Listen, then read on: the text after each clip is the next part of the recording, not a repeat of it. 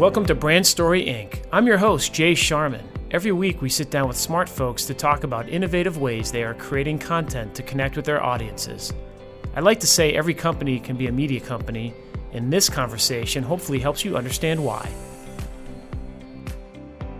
Today on Brand Story Inc., we have Jabari Young. Jabari Young is CNBC.com sports business reporter covering news ranging from big TV network sports contracts to the influence of agents to the growth of sports gambling. Prior to CNBC, Jabari reported on the NBA and San Antonio Spurs for The Athletic and the San Antonio Express News. He also spent time at NBC Sports Northwest in Portland covering, covering the Trailblazers back in the 2014 2015 season. Jabari Young, welcome to the show. Jay, thanks for having me, man. I appreciate it. Um, you know, when I saw your uh, LinkedIn requests uh, and the messages, you know, for, for, for, for, the people who are listening, you know, you, you kind of made this request months and months ago, but I'm hardly on LinkedIn uh, like that. but I said I was going to make it do a better job at it. But I definitely want to reach out and uh, more than happy to, uh, to, to come on. So I'm, I'm happy to be here. Thanks for having me. Well, it's good. I mean, that's a good lesson number one for our listeners, right? Is know your audience and know where they are. so, well, today, Jabbar, yeah. we're gonna we're gonna cover a number of uh, content related trends within the sports world, including the innovation curve, kind of emerging within the pandemic, some investment news in the sports content and media space, as well as the increasing sports celebrity as a business brand. But I want to start with you, Jabari. We met in January 2020 at a sports OTT conference at Turner Sports down in Atlanta. It was the last conference I attended. And at the time, you were just you were fresh into your role at CNBC a few months in after a stint, uh, as we talked about uh, at the Athletic. So tell us about your original vision for your role as CNBC's sports business reporter and how it's evolved now that you've been there for a year. Oh man, uh, that conference. I mean, as soon, as, as soon as you said it, um, you know, it's raining here as we as we tape this podcast, and you know, I remember it was kind of dreary down there. Yeah. Uh, that time, but uh, such, such a great event. You know, it really was, and I, I enjoyed it a lot. I think the last time I traveled was to the uh, what was that the combine? You know, in mm. February. Mm-hmm. So. Um, yeah, so but uh man, it felt like five years ago. Doesn't it? But uh yeah, I always use um you know, when I think about it myself, you know, when I, I transitioned from, you know, covering the Spurs to going to CNBC, I didn't know what, what it was I was getting into because I had really never uh, studied business like that before. You know, mm-hmm. in fact, I'm looking at CNBC like, what do y'all want from me? um, you know, like I don't know what. And so it, it kind of, it, it, was a challenge for me, but it was one that as a journalist, you know, I, I feel like this is what we're in it for, right? Mm-hmm. You, know, you want to get in and you want to challenge yourself and you want to explore and teach and, and learn new things and you know be able to teach people things and be able to inform them of things that they may want to know, uh, especially people on the business uh, space. Uh, and uh, that's what I try to do. But uh, I use the name Boban Marjanovic. Hmm. And uh, for those people who don't know what that who that is, that that's the very talented center who last played, I believe, on the Dallas Mavericks. And I don't know if he's a free agent, but great guy. I met him in San Antonio with the Spurs. But I remember one of the first emails I got um, was from this company that, you know, was basically, uh, it, you know, one of the ad advertising sponsorship type mm-hmm. deals where it was this big giant uh, blanket company that's got a deal with Boban Marjanovic and here I am thinking like, oh man, you know, Boban Marjanovic, and I'm I'm seeing how much love he gets in the NBA world from a social media perspective. Not understanding that people probably do not give a damn about Boban Marjanovic on business. so I'm thinking like, man, this is great. This is this is what this is what this gig is all about. Taking these and um, and and just exploring these type of deals. And you know, I pushed. I'm like, yo, we got to get this out. It's gonna be big. We're gonna get a lot of clicks and man, that was a disaster.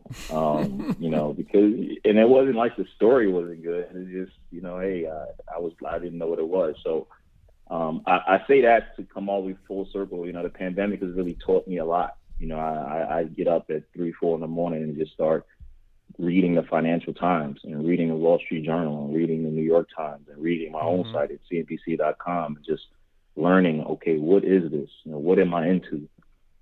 And I find myself, you know, stopping, googling terminology, and that takes me into a different story and a different story. I have like 50 million tabs open, um, as I try to just understand what okay, what is a stock? What is this? What is that? And then people, you know, along the way who's who've helped me, uh, you know, that I've met at Compasson. So, you know, I've learned what it was about, and for me, it's just, you know, you're covering, uh, you know, sports on the business landscape, and business has everything to do with everything, uh, from on the court, which affects business, to off the court, which affects business, um, to behind the scenes, which affects business. So, you try to bring a little bit of everything, right? You know, and so I, I, that's one of the things I've kind of enjoyed about the role is that I get to dive into different leagues and, and learn and that's another thing, you know, diving in and learning the collective bargaining agreements of each league. Mm-hmm.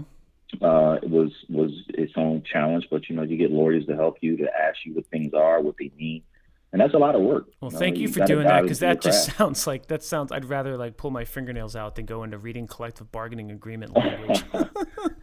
you, it's you know what, but the language Jay you find, man, it's like, and that that's one of the things I guess is is about me. I, I enjoy it. Like if I see a word I don't know, I'm writing it down and I'm going to research it and I'm trying to use it into my sentences. You know, mm-hmm. so you know, and, and and I'm learning that collective bargaining agreements is just a play on words. You know, I mean, mm-hmm. like they, they it's one word that means another thing, mm-hmm. and they can be the perspectives of each word can be challenged and that's why you have these disputes that always needs another third party sometimes involved because collective bargaining agreements is a whole bunch of verbiage that that means whatever the person wants it to mean at that time. you know yeah, yeah. So well, I mean, you bring up that's what I think for me. You bring up an interesting point. So year in, you've evolved in the way you, you've just talked about, right? And finding maybe some rabbit holes in areas that you a year ago wouldn't have expected to be so interested in what are the topics that, that right now, as we're in November, entering November of uh, 2020, what are the things that most interest you right now in the sports business landscape? Um, you know, I had an exec that told me that he said, "Man, you're so lucky because you're you're entering now and you get a chance to see sports like you know." Basically, the window got shattered. Everything is all over the place, and they're trying to put everything back together again because of the pandemic. So the thing that you just asked, I'm learning as they're putting it back together. So I'm looking forward to seeing how they transition. It's one thing to pick up your league or start your league in the MLB's case mm-hmm. in the pandemic, you get certain protocols together. It's another thing to come back now, to come back the way that you're accustomed to coming back. The NBA, the NHL, they're going to have a lot of you know challenges that nothing that I don't expect them to to overcome. But it's going to be interesting to see how they get to that point of okay, how many games are you going to play? how are you going to be out before the Olympics? And what happens this time? Because there is no bubble unless there is one as we tape this. Um, and I don't know if players would agree to that.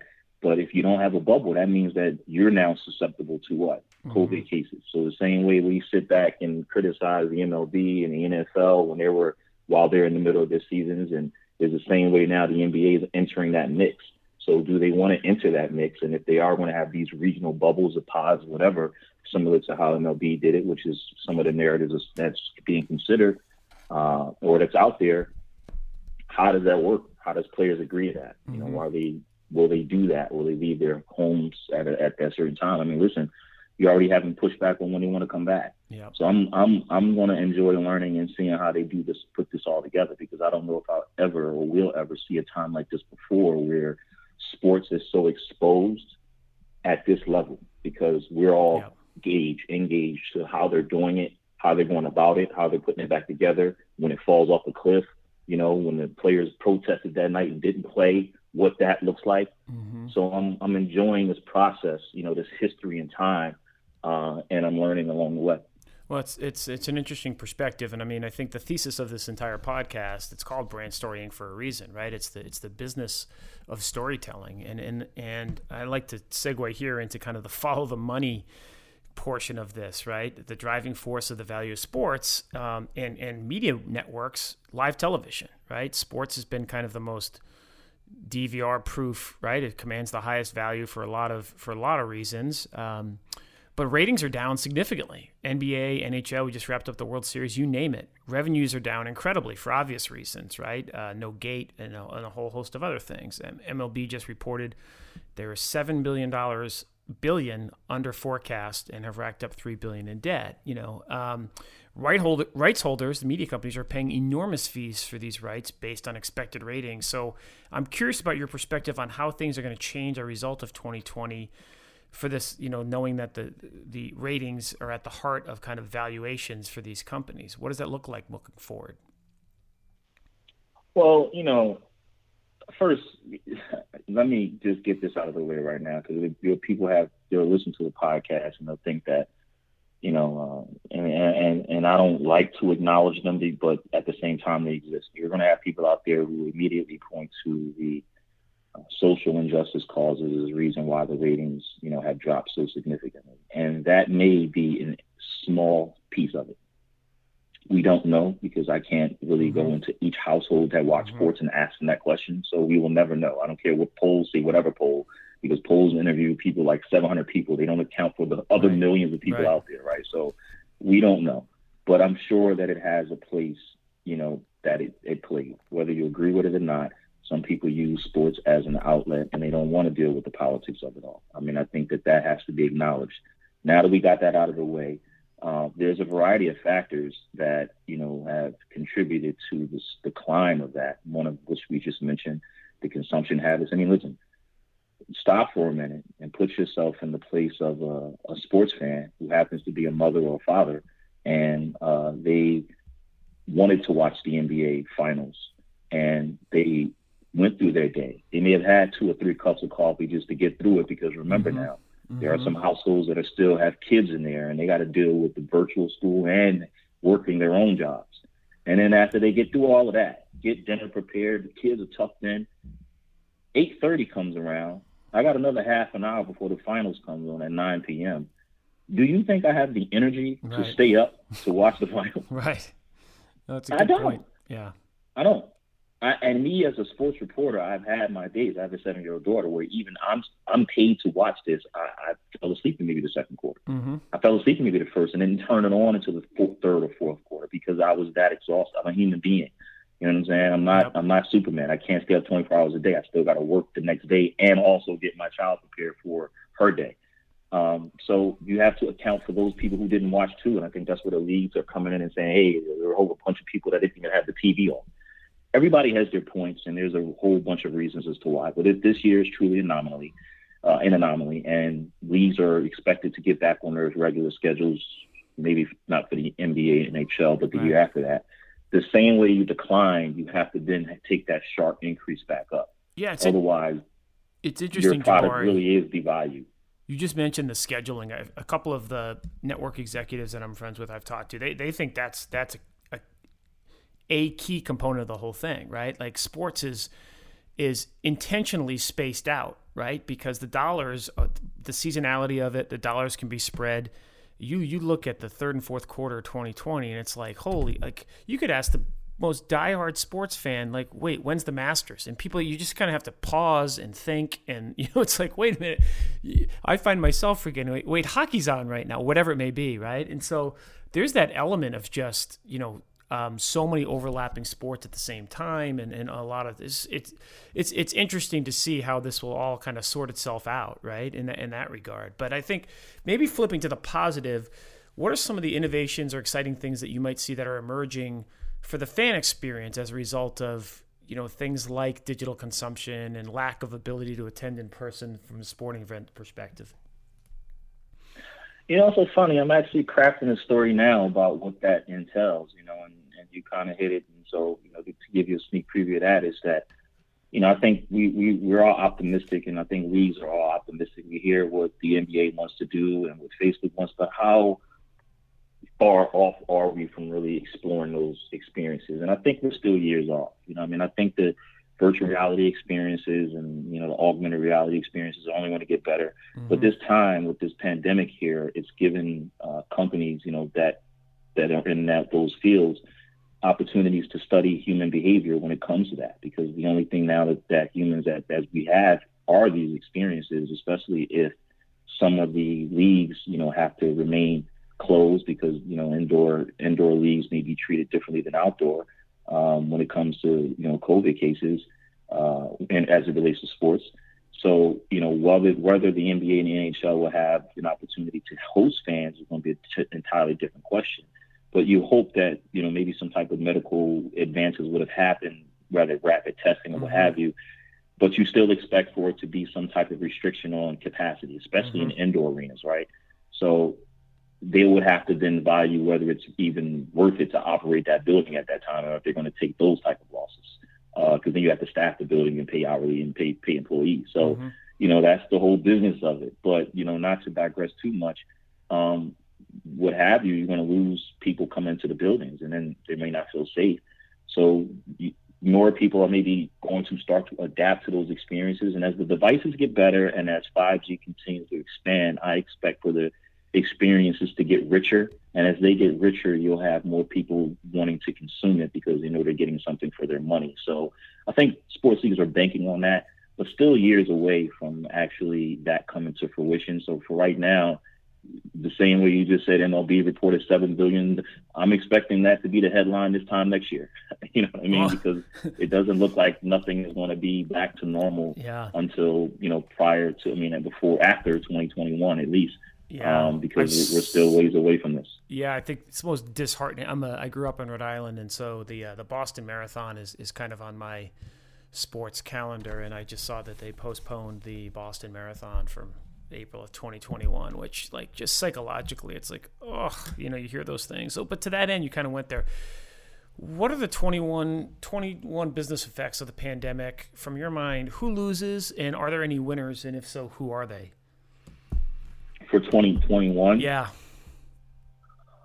Wow. Um, you know, I can't say who loses because you know so so much needs to occur for me to say anybody lost. You mm-hmm. know, you, you could win um, you know, even though you lose, you know, and I make that argument because the NBA, though we say their ratings are down, they're saying, well, our digital numbers are way up. And right. They may have a play for that in the future. So a loss may be a win, you know, in disguise.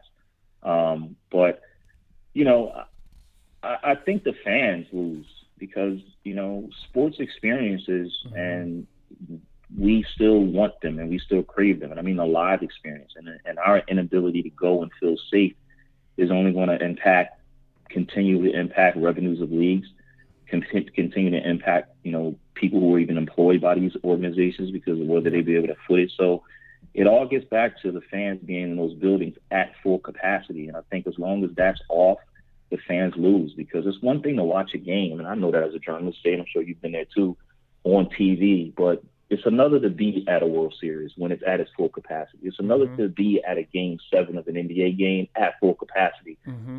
From a viewer standpoint, too, because, you know, there are yeah. times, you know, you ever see a game winning touchdown. You know, Joe Buck and Troy Aikman, who I consider the best right now doing it. No, no disrespect to Tony Romo. I mean, I love him too. But you'll notice that after that touchdown, they pause. Yep. And what do you hear? Crowd. The reaction of the crowd because even from a T and what do I do? I'm hyped. I'm turning up the TV. Mm-hmm. Yeah, you know, mm-hmm. you you miss that. And I think without that, sports is just boring. It's just guys hooping in the gym at that point. You know, mm-hmm. no disrespect to the NBA guys, but that's what it looks like. You know, it looks like just a, a high school football game at that point, and that's mm-hmm. only people only regionally care about high school football, not nationally. Right. You know what I mean? You lose that element of when you're flipping through the channel, you don't see the fans there. It's like, oh damn, nobody cares that that's still a, an illusion that I think TV networks miss. So as long as we don't have that, we're going to miss out because we're going to miss out on that adrenaline. And that's you know, credit to the players who are still able to gather their energy to do these things without fans there because that takes a bit of doing too. Um, but as long as we don't have those experiences, we all lose because the business isn't where it needs to be. Uh, the, the, the presentations, you know, though they've been you know cool, they they mm-hmm. aren't not what they right. need to be. Uh, and we as humans, we're not where we want to be, and that's at those games. Well, well said. I mean, I think uh, perfect transition into what I would argue is one of the top three sports business stories of the year. Um, I would say gambling is probably number one, but that's an, an, entirely different podcast. And one of the ones I want to talk about was SPACs. Um, right, despite the economic headwinds caused by the pandemic, sports media content and technology world has just seen the slew of new investment and acquisition money enter the marketplace. And it feels like it's kind of come out of nowhere. And these SPACs or special purpose acquisition companies are now dominating the, the sports business headlines. I'm curious about your take as to what's going on here. Why is this happening now, and how do you see it impacting the sports marketplace? Well, you know, listen, first of all, I mean, I, I think you know, you look when I first started to see these, you know, Redbird Capital, mm-hmm. uh, you know, they started when they did one. I think everybody, you know, their eyebrows got raised. At least that's that's when my eyebrows got raised, and you know, I started to explore them and write on it, and you know, you hear the the people that are involved with that company, you know, are very good, you know, at raising and getting people to, you know, get money and on investments that they want to make. So when you have those type of people, it becomes easier. But I mean, listen, SPACs are very hard to pull off. They're not. It's not like it's the first time that it, they've been, you know, attempted to do it. There's been a lot of people who tried to do them before.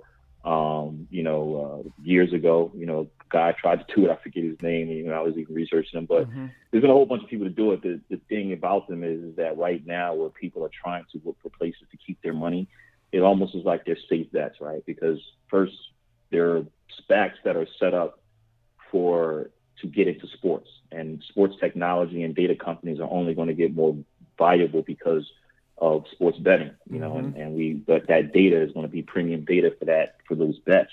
That that's what they're anticipated on, you know, so all, it all trickles down. So right now with the pandemic and COVID and there's a lot of companies out there that are just hurting and they're not going to be able to make it, which is where these SPACs can come in, acquire them, and either offload them later on when they're at its, you know, when they're more valuable and, and save it or, you know, find out what we've got to do with it. Now, the process of doing it, obviously, we know is a challenge because you got to convince a whole bunch of investors to agree with that. Mm-hmm. Um, for that purpose, you know, they're very difficult to pull off. But there's nothing, you know, I think the very the fact that they're popping up right now is the fact that people just see opportunity out there. They see some companies that are into the digital space, virtual reality, augmented, what have you, data, you know, science, data technology, data research, um, all that. And and and if you have sports on it, sports is the only thing that's to some keeping up cable models. Mm-hmm. So live sports is still, though the ratings are down, live, live sports is still something that we in the U.S. we require in our lives.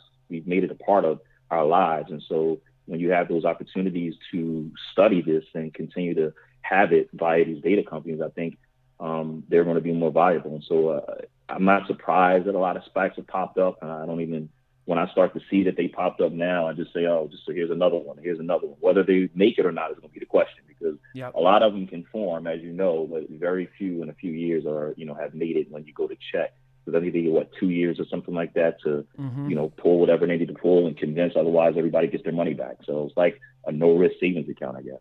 Yeah. So it, you kind of went there in my next question, which is going to be which markets that you see within this, right? Because to your point, it's opportunity. You've got a pandemic going on, so you've got cash-strapped smaller entities. You've got people coming in with bucks to kind of buy stuff on the cheap, right? Like it's just basic economics. Like we can we can get into the ethics of that at a different time, but it's like that's that's reality. But I, I think what I see, I'd love for you to react to this. What I've seen is kind of media any model that's that's predicated heavily on kind of sponsorship is struggling, right? Media publishing comes to mind, right? Like the whole model of I mean a lot of people love the athletic because it has a sub- subscription base to it, right? Which is in its it's in to to date's not um, sponsor driven. But I think uh, there's a lot of consolidation going on in the media publishing world, sports media publishing world in general, um, because it's ad supported. Whereas to your point, I think um, sports technology and gambling. Like just in the past week, you just gambling companies are becoming media companies and they're going out and getting the best and brightest talent, right? Like company X just hires away the the top guy at ESPN Digital. Another guy, you know, um, here in Chicago, legendary sports writer Teddy Greenstein gets hired away by PointsBet, right? So I'm, I'm curious. One of the things I'm seeing meld is kind of this media com- casino, uh, gambling companies, sports data, and storytelling kind of all converging seems to be the hot space right now. Um, is that fair assessment? Is are there other areas that you see uh, that are rising up, or is, is that kind of towards the top of the trend right now? What I just described. Yeah, I think it, you, you, you touched on it, you know, in a lot of different ways. You know, as you were talking, I was thinking of you know two movies. You know, one I don't know if you've ever seen the movie Idiocracy, uh, um, and uh, there's another one, Back to the Future, you know, part two, I believe. Yes, when, uh, yes, I use yeah, it all the when, time. Love Back to the Future. Right, yeah. Biff's Biff's luxury palace, right? right, exactly. Uh, who was the character? Uh, Buzz or whatever. Biff. Biff. Uh, Biz, yeah, Biff, Biff, Biff. Biff's World, and Yeah, Biff's Biff World. Casino, Biff everything. He owned the Cox. Dude, it's so Um, funny, man. Jabari, I, I swear to God, like the amount of times you, I swear we are in Back to the Future too. This apocalyptic Yeah. world, right? It's like no one's Yeah. out. It's it's the casinos are running the world. Like a character assassination of the world going on. It's so funny you mentioned that. Yeah, I think it's one big bet, man. You know, not the, Yeah. you know, the, the sports is one big bet. You know, I think that right now, uh, com- fantasy draft, draft fantasy companies are having to do exactly what they're what they've done when they introduced fantasy sports. Right, they Mhm. got to train consumers all over again Mhm. to make sports wagers, and this Mhm. time on your mobile phone. That can take a few years, uh, but right now with COVID being where it is, and with people not wanting to go out into spaces like that, that's what you are banking on. And in order to, to better facilitate that message and build your brand awareness, you associate it with media platforms because that's what people watch when they watch sports. You know, they watch the Yeah. TNT, they watch, you know, the ESPNs. And so you facilitate that on a different channel for that particular individual coming up. I mean, it's a big play. Um, one that a lot of people are behind, you know, DraftKings being one of them, and Mm-hmm. Michael Jordan sees it, you know, which is why he, you know, put his name, image, and likeness on on their brand, and you can see what that play is. And so, right now, it's about a race for market share for a lot of these sports gambling companies, and that's why you see a, big, a lot of these deals, and you'll continue to see them as more companies uh, Yeah. continue to grow. The, the the the opportunity though is going to be when those companies have gained enough market share. And I don't know if there ever be a true like market share as we see in the tech world Mm-hmm. because you know if I'm a gambler, if I'm losing on one platform, well then guess what? I'm getting the hell out of here. I'm doing what? Going to another. Yep. Um, so there'll be a variety of them left, but there is going to be some opportunities, and maybe where these SPACs come in at for the small guys. Yeah. You know, the small people who you know come in and and they want to you know sell their companies to the the bigger DraftKings or the FanDuels of the world because they can't survive because those two companies they're they're still building their brand awareness out as you know sports betting companies and not fantasy sports um, like they used to. So they be, they're almost starting all over again to build their brand awareness out. And so once they get enough of the market share, I would anticipate that a lot of the smaller, you know, firms may get bought out. You know, and I don't want to give Yep. any of those firms the name right now, but I got right. a couple in mind. Right. You know that I right. know they're eyeing to be bought out. Like they Yes. want publicity so they can get themselves on the radar to be purchased.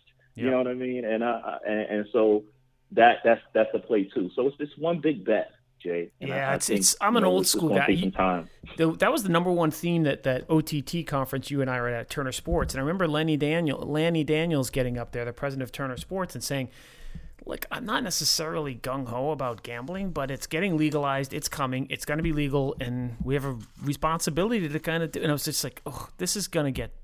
I'm old school. This is going to get scary quickly. When I see the University of Colorado doing partnerships with gambling companies. I'm like, it just thinks me makes me think of Casablanca, right? When they're like, "There's gambling going on," I'm shocked, right? Like, it's what could go wrong? Once I mean, California, I mean, and I'm keeping my eye on Texas right now. Yeah. We, Texas is one of those states where I just don't know if you know. I know they want to keep gambling out, and I've lived in Texas, and I know how serious that is down there. But I just don't know if you'll be able to avoid it with Yeah, pandemic having crushed a lot of state budgets and city budgets.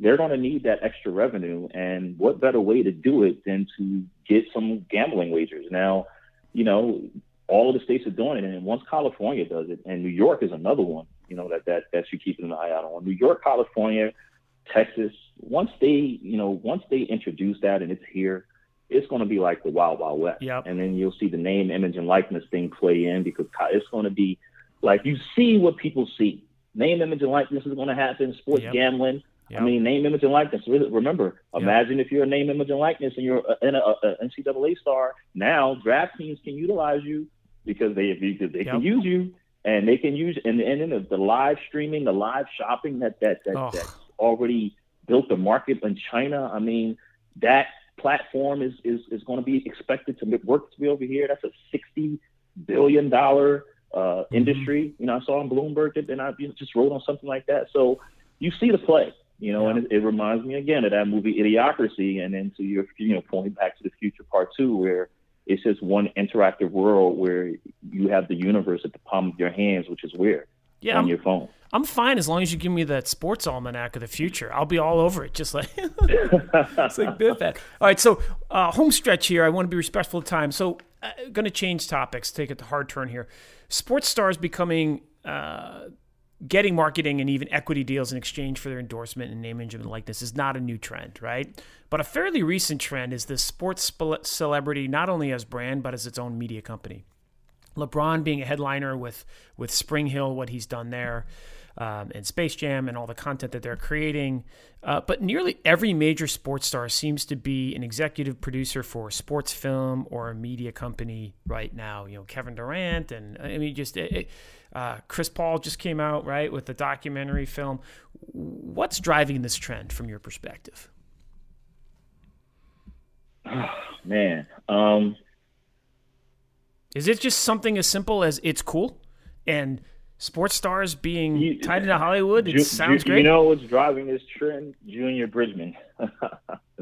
you know, the old the, the, businessman, the former NBA player. He is such a smart uh, man. You know, I the Junior Bridgeman. Yeah, the entrepreneur. You know, I, I, still hear his name from time to time when I talk to athletes about these type of deals. And with name, image, and likeness continuing to be as valuable as it is, you see more equity deals, you see more media deals, like mm-hmm. you know, like players want to pull off. You know, I guess they're looking at it as just like this. You know, why should we give all of our name, image, and likeness to platforms like Instagram and Twitter? We can just create our own and hope that they follow us. Um, and that's another big bet. You know, there's a reason why these social media platforms exist because everybody's there. You know, these social media platforms know how to put everybody together. Uh, but you're also trying to create yourself an e-commerce market, you know, and we just said the home shopping network, having a home shopping network on your phone any given moment that you want, right? That's what made the home shopping. Research has shown that if you engage with people more, that they tend to buy your product. Mm-hmm. And so by building these media companies, you know, this is also an advertising play because if you could build it, you no longer need other companies to do what you can now do. You could use have your own exposure. You could do your own thing. You're just basically taking your brand in the palm of your hands and associating everything with it um, through these companies, these media companies. You know, Kevin Durant, you know, 35 or you know 35 Ventures, and you know, mm-hmm. Uh, mm-hmm. He, what everybody else is doing, you know, and and, and with their uh, media companies. And I, I just think it's that type of play. You know, Players TV, which is also starting a bunch of NBA guys think Ken Griffey now has his own show on there. You see what they're trying to do. They have their own distribution now. You know what I mean? As far as having their own shows, and so that's another thing that they're hoping that people will want to pay for. Would you pay to see Ken Griffey channel 24 hours a day? See Ken Griffey barbecue in his backyard or live his life? You know what I mean? Virtual reality, like uh, what is it? Uh, uh, not virtual reality. Uh, reality shows. Mm-hmm. You know, would you are you there? Is there a market out there that you want to see your sports athlete 24 hours a day if you choose to. Correct. Well, you know I mean, what I'm saying, hey, I got this Draymond Green's channel. Would yep. you want to see that? Well, I mean, I think this is this is your, this is the final thought piece here, or a couple questions around this idea, and I, have uh, through clients that we have at Teamworks Media and speaking engagements I've done. I mean.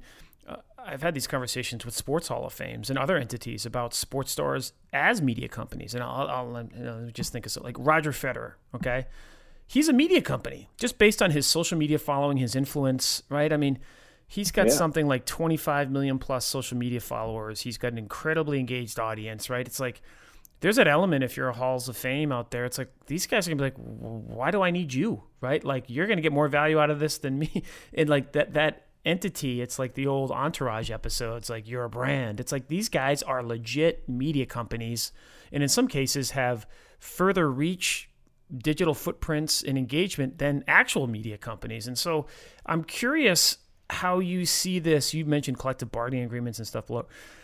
How far are we away from like an NBA star or NFL or MLB player just not doing the press conference for the league and seeing like, you know what, I'll see you over here on my Instagram?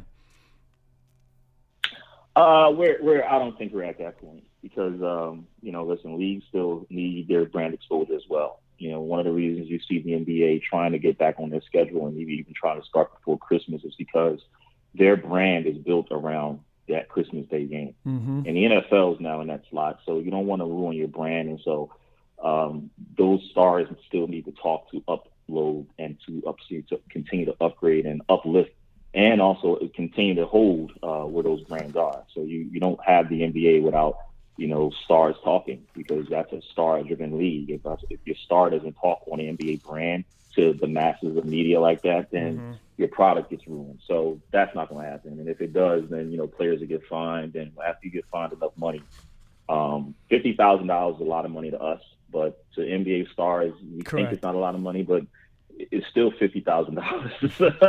you know, so and, and, and so I that that's I don't think you'll ever see that. However, um, I just think you'll see more players take the brand, take their decision making when they want to talk into their own hands. You know, if you're in the off season now, you can hold your own Q and A. If you you know, decide that you want to sign to a team now. You don't have to wait for it to be leaked out. You can. Kevin Durant did this with, uh, you know, now it still happens. You know, I don't know how you can avoid it, but I think those are the type of platforms, and then those become branding opportunities. You know, listen, LeBron did that with when he left for, you know, to go to Miami Heat. Uh, he still raised money for, I believe, it was the YMCA at that point. Yep. Um, you know, don't quote me. I believe it was. I don't remember that that night. Yeah, know, it was like either that, or maybe it's Boys and Girls Club. That was uh, one of the more yeah, infamous interviews. Club, you know, so yeah, right. So possibly I mean, that, the only marketing mistake LeBron has made. Right? Was that night?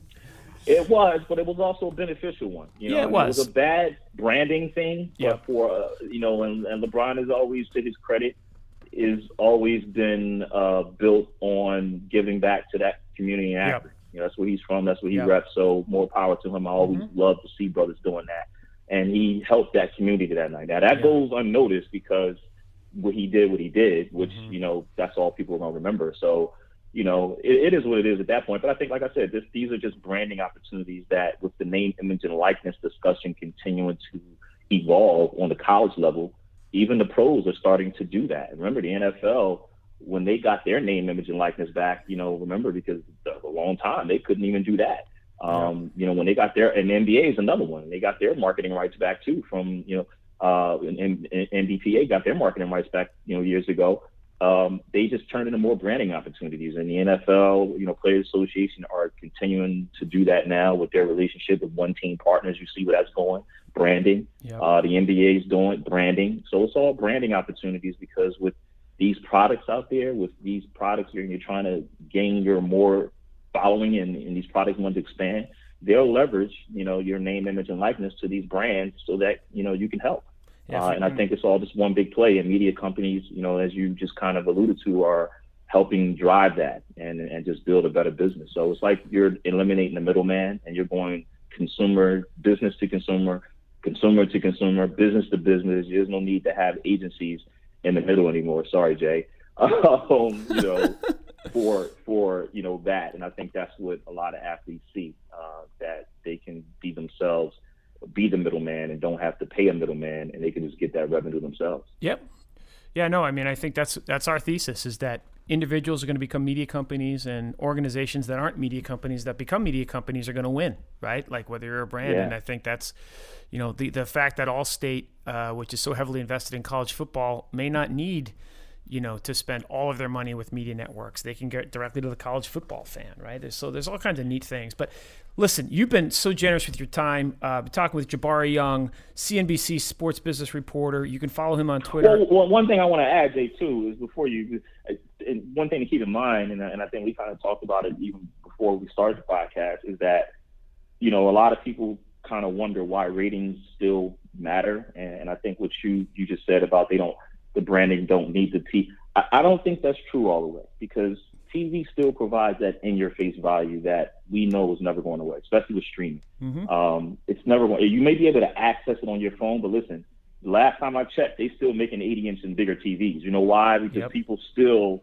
drive to TVs, and as long as you still got TV seven like this, as long as you still got every time I go to my boy's house, he ain't say, "Yo, come over and watch the game yeah. on my on my iPad." Nah, yeah. he come over watch it on my new TV. Yeah. So as long as that in your face value still matters, as long as we tune on and see those, they will always have that impact. Hence, ratings have to matter because that's how you judge your business. That's how they, you know, justify prices. So though these brands and, and though people will have more access to the consumer, I still think the media networks uh, will have their own play. oh, I, I, totally agree. Yeah. Right? Like, I'm with you, right? It's going to take a different shape, whether it comes through a cable, Absolutely. how it gets to the back of your TV, whether it's through OTT or traditional cable, that's going to change. But the, you know, to your point, you look at the top 100 rated television shows on TV right now, three quarters plus are sports, live sports. Yeah. Of the top 100, yeah. it's like I, I, I, don't want to quote it, but it's the majority of them are live sports, right? Especially if you. And put, I don't think that'll ever go away, Jay. I, I agree. I think that people, as a misbet, if you're hoping that streaming will replace that, I think it's a yeah. misbet. I still think that people won't. They don't. They're not trustworthy of the lag time. The last thing you want mm-hmm. is to mm-hmm. see a live game, game one yep. shot, and all of a sudden I'm my streaming froze. Yep. There's still that, that's not going to be it. You know, I, I think that there's still going to be people that want to be yep. in front of that TV to watch the games, and as long as that's Agreed. the play, which I expected to be for decades, uh, you're not getting out of that. You know, you're, you're just not. Awesome. Well, Jabari, uh, my only my last question is personal. You said you get up at three to four in the morning and start going through Wall Street Journal, New York Times, everything, uh, CNBC. What do you do for fun? Do you get to read? Is there have you been able to read a book or watch a movie of fun? What's the last good book you read for fun? Oh, what is fun these days, man? I have no idea. Um, you know, I'm I'm still in the middle of reading. Uh, I stopped reading. Uh, there's this uh, book that I put down, and it, it's like the uh, subtle, subtle, subtle art of not giving a fu. I'm sure you know the rest. and you know, ends with the letter K. The word, yes. Yeah. Rhymes uh, with truck. Great book. Uh, yeah, I mean, it, it, it's a great book. Uh, it kind of puts you and allows you to, uh, you know, just kind of look at yourself in the mirror a little bit. And the uh, Mark Manson, who wrote that book, I mean, I, I haven't even read the last chapter because the last chapter starts off and, and then you die. And I'm like, all right, I'm gonna wait until like years of my life before, you know what I mean? Like I start reading that.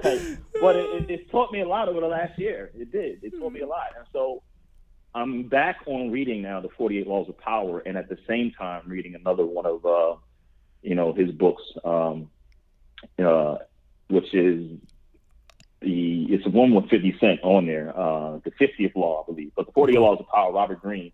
I had put that book down years ago, and I was only on like the law 48, or I'm sorry, like 34. So mm-hmm. now I'm back on it, and I think that book takes time to kind of digest, and yep. you, you, pick it up from time to time and doing it. But I, I do recommend if you are looking for that you know, the subtle art of not giving an F is, yep. is great, but also the Alchemist. You know, the Alchemist is Great. So funny you, mentioned that. My kids are reading that right now, and I'm I'm just about to pick yeah. it up because they're reading it, and I like barely remember reading it. Great book, school. man. Yeah. Great book. I mean, the ending is it just brings it full circle, and I think you know these are books that I like to reminisce about. Uh, you know, and put into perspective of life. You know, and so uh, awesome. You know, I got a, a, my next one is good to great. I'm looking forward to reading that after uh, 40 of all the power. Well, you gave me the perfect segue. Thank you for making me, who's good, and you being great, go from good to great here. Jabari Young from CNBC, uh, the sports business reporter for CNBC. You can follow him on Twitter at Jabari, J A B A R I, capital J Young. Jabari, thanks so much for your time. Thanks for having me, Jeff.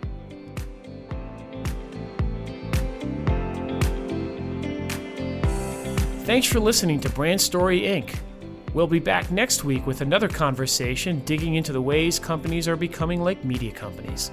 Be sure to subscribe wherever you get your podcasts and give me a follow on Twitter at underscore Jay Sharman and on LinkedIn.